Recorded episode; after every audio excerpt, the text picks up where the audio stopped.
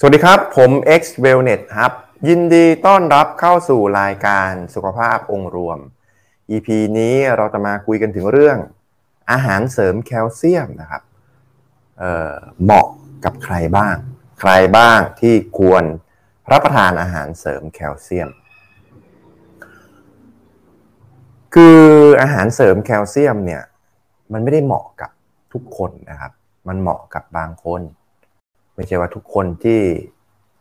โตขึ้นมาหน่อยหรือเด็กหน่อยเนี่ย จะต้องรับประทานทุกคน แล้วก็หน้าที่ของอาหารเสริมเนี่ยมันไว้เสริมในส่วนที่ร่างกายขาด เอาไว้ตัดในส่วนที่ร่างกายเคิน เดี๋ยวเรามาดูกันดีกว่าครับว่า 4 กลุ่มนะครับที่ควรที่จะต้องรับประทานอาหารเสริมแคลเซียมมีใครกันบ้าง กลุ่มที่1นนะครับ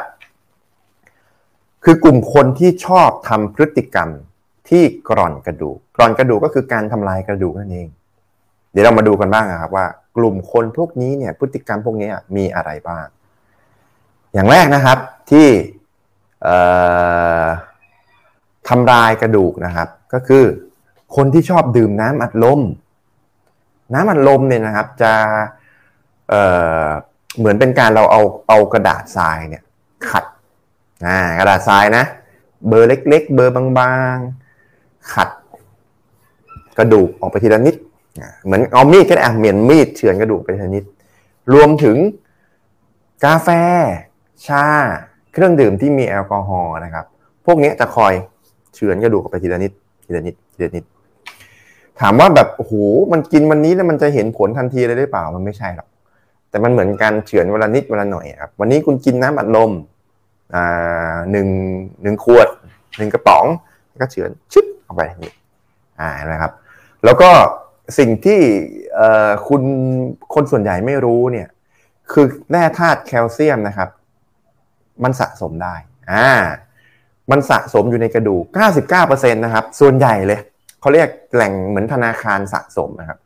ธนาคารสะสมแคลเซียมอยู่ในร่างกายมันอยู่ในกระดูก 99%และอีก 1%เท่านั้น ที่มันลอยอยู่ในเลือดที่มันวนลอยไปลอยมา ที่เอาไว้ใช้ทำงานฟังก์ชันต่าง ๆ ในร่างกายนะครับ เพราะฉะนั้นคุณนึกภาพตามนี้ เหมือนเราสมมติเราเปิดธนาคารใช่ไหมเราเปิดบัญชีธนาคาร เราเอาเงินไปฝาก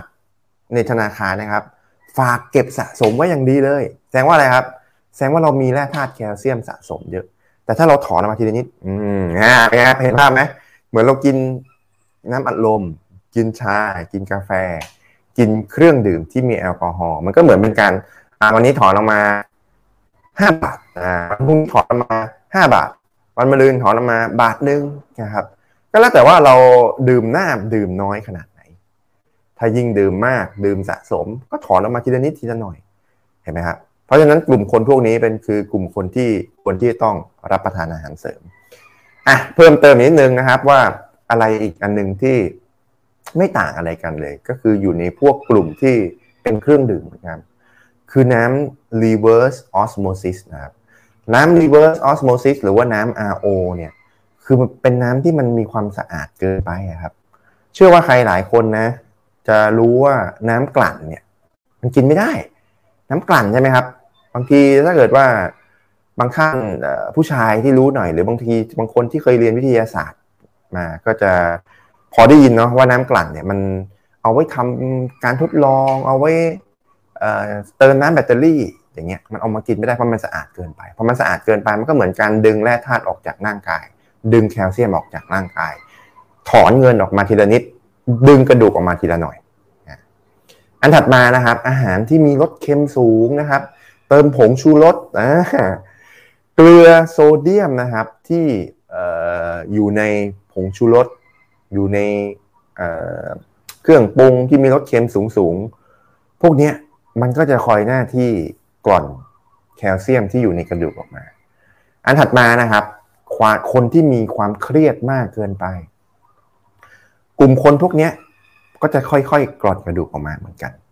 อะอันนี้คือกลุ่มที่หนึ่งใช่ไหมครับคือคนที่ชอบทำลายมีพฤติกรรมที่กร่อนกระดูก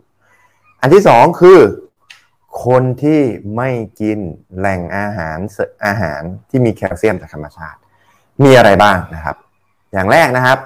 อันนี้เราต้องดูก่อนนะว่าแหล่งอาหารที่มีแคลเซียมเนี่ยต้องเป็นแคลเซียมที่ดีด้วย เพราะอาหารธรรมชาติมันไม่ได้มันไม่ได้มีอะไรอย่างใดอย่างหนึ่ง มันมีแคลเซียมและอื่นๆ แล้วเราจะต้องดูว่าไอ้อื่น ๆ เนี่ยมันส่งผลอะไรกับร่างกาย เพราะอะไรนะเพราะเราเป็นสุขภาพองค์รวม เราต้องดูให้ครบทุกมิตินะครับ คนที่ ไม่กินโยเกิร์ตนะครับ ไม่กินถั่วเหลือง ไม่กินเต้าหู้ ไม่กินชีส ไม่กินผักอ่าผักใบเขียวนะครับอ่าคนที่แบบโอ้ยเหม็นเหม็นเขียว ไม่กินผักใบเขียวนะครับ คนที่ไม่กินส้มก็คือผลไม้นะครับ กวางตุ้งนะครับการลำปีผักเขียว เอาง่ายๆคืออยู่ในกลุ่มผักใบเขียวเนี่ยโอ้ไม่น่าเชื่อนะ บางคนส่วนใหญ่ชอบคิดว่าแคลเซียมอยู่ในนมวัวอะถูกต้อง นมวัวมันมีแคลเซียมสูง แต่อย่าลืมว่ามันมีอื่น ๆที่ส่งผลไม่ดีกับร่างกาย หรืออาจจะดีหรือไม่ดีแล้วแต่คนอีก เพราะฉะนั้นเราควรที่จะต้องดูให้ครบทุกมุมก็คืออาหารอย่างที่เมื่อกี้ผมบอกไปนะครับ ก็คือพวกผักใบเขียวนะครับ ถั่วเหลืองเต้าหู้โยเกิร์ตชีสอย่างเงี้ยนะครับอะ ก็สำหรับท่านไหนนะครับที่มีปัญหาแบบโอ้คิดอะไรแบบติดติดขัดขัดสมองแบบทำงานไม่ค่อยลื่นไหลนะครับเออคุณรู้ไหมครับว่าการทำงานของสมองเนี่ยส่วนหนึ่งครับมันส่งผลมาจากลำไส้ลองรับประทานอาหารเสริมกูดกัดดูนะครับ แล้วคุณจะแปลกใจกับผลลัพธ์ที่เกิดขึ้นครับ มาดูข้อที่3นะครับว่ากลุ่มคนกลุ่มที่ 3 กลุ่มไหนบ้าง ที่ควรที่ต้องรับประทานอาหารเสริมแคลเซียม ก็คือคนที่มีปัญหากระดูกนั่นเอง เพราะอะไร เพราะเงินในบัญชีคุณเนี่ยแหล่งสะสมแคลเซียมของคุณเนี่ย มันพร่องมันน้อยแล้ว หรือมันมีปัญหานะสมเหตุสมผลไหมเพราะอย่างที่บอกไปว่าคนส่วนใหญ่ไม่รู้ว่าแร่ธาตุแคลเซียมเนี่ยมันสะสมได้ ซึ่งมันสะสม 99%อยู่ที่กระดูก ถ้าคุณเก็บเก็บเก็บเก็บเก็บเก็บเก็บเหมือนคนเก็บเงินไว้เยอะๆเหมือนสะสมทรัพย์อะ อ่าไม่ใช่ออมทรัพย์นะสะสมทรัพย์คือเก็บทุกวัน แต่บางเอิญบางครั้งบางจังบางจังหวะมันจำเป็นจำเป็นที่ต้องโอ้ใช้เงินนะครับถอนออกมาเยอะ เพราะฉะนั้นคุณก็จำเป็นต้องรีบเสริมโดยด่วน กลุ่มคนกลุ่มแรกนะครับ ก็คือกระดูกหักอะฮะแน่นอนอะบางครั้งมันจำเป็นอุบิเหตุหรืออะไรจำเป็นที่ต้องใช้เงินด่วนนะครับ คนที่กระดูกหักก็ควรที่จะต้องรับประทานอาหารเสริมแคลเซียม อันที่สองนะครับ คนที่มีปัญหากระดูกแล้ว อ่าไม่ว่าจะเป็นกระดูกพรุนกระดูกพรุนเนี่ยมันไม่ได้แสดงสัญญาณออกมานะ แต่ถ้าสมมุติว่าคุณไปตรวจไม่ว่าจะเป็นโบนเดซิตี้นะครับความเขาเรียกความหนาแน่นของมวลกระดูกเนี่ยมันน้อยแล้วแสดงว่าเงินในบัญชีมันเหลือน้อยแล้ว ก็ต้องรีบเติมเข้าไปด่วน หรือบางคนที่ไปตรวจเด็กซ่าสแกนนะครับ ก็คือการตรวจความหนาแน่นของกระดูก ว่ามันมีความหนาแน่นมากขนาดไหนอย่างที่บอกไปแหละว่ากระดูกพรุนมันไม่ได้บอกมันไม่ได้ส่งสัญญาณอะไร คุณมองไปคุณเข้าไปในห้างเนี่ย ไม่ว่าจะอายุเยอะอายุน้อยนะอายุน้อยก็มีโอกาสน้อยหน่อย แต่ถ้าอายุปานกลางอายุค่อนข้างจะเริ่มสูงเนี่ยแล้วยังมีพฤติกรรมนะครับ การดื่มน้ำอัดลมการดื่มเครื่องดื่มที่มีแอลกอฮอล์รวมถึงชากาแฟด้วยนะครับ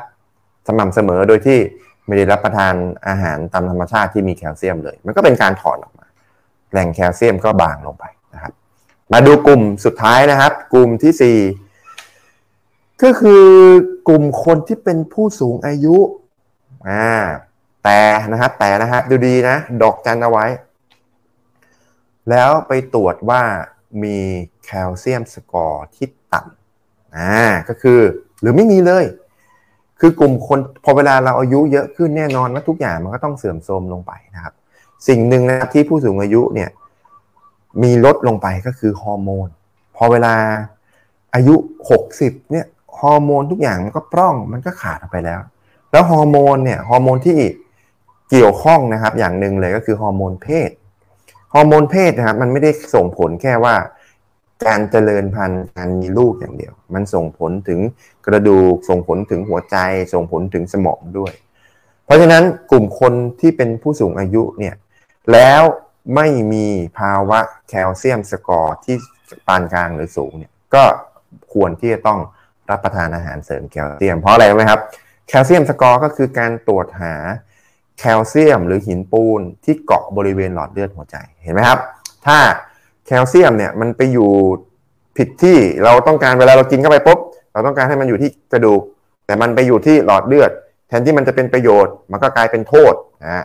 โทษก็คืออะไรไหมยิ่งหลอดเลือดแข็งก็ยิ่งมีเพิ่มโอกาสที่จะเกิด หลอดเลือดหัวใจตีบเส้นเลือดหัวใจตีบอ่าซึ่งจริง ๆ แล้วถ้าเกิดว่าเขาวัดกันที่หัวใจใช่ไหมแต่จริงๆมันไปเกิดที่สมองก็ได้อะก็หวังว่าข้อมูลทั้งหมดนะครับ ใน 4 กลุ่มนี้เป็นประโยชน์กับท่านผู้ชมผู้ฟังไม่มากก็น้อย แล้วถ้าเกิดว่าเอาไปทำตาม แล้วเอาไปปฏิบัติตามแล้วเป็นยังไงบ้าง ก็ลองมาพิมพ์มาบอกกันบ้างนะครับ แล้วพบกันใหม่ EP หน้า สวัสดีครับ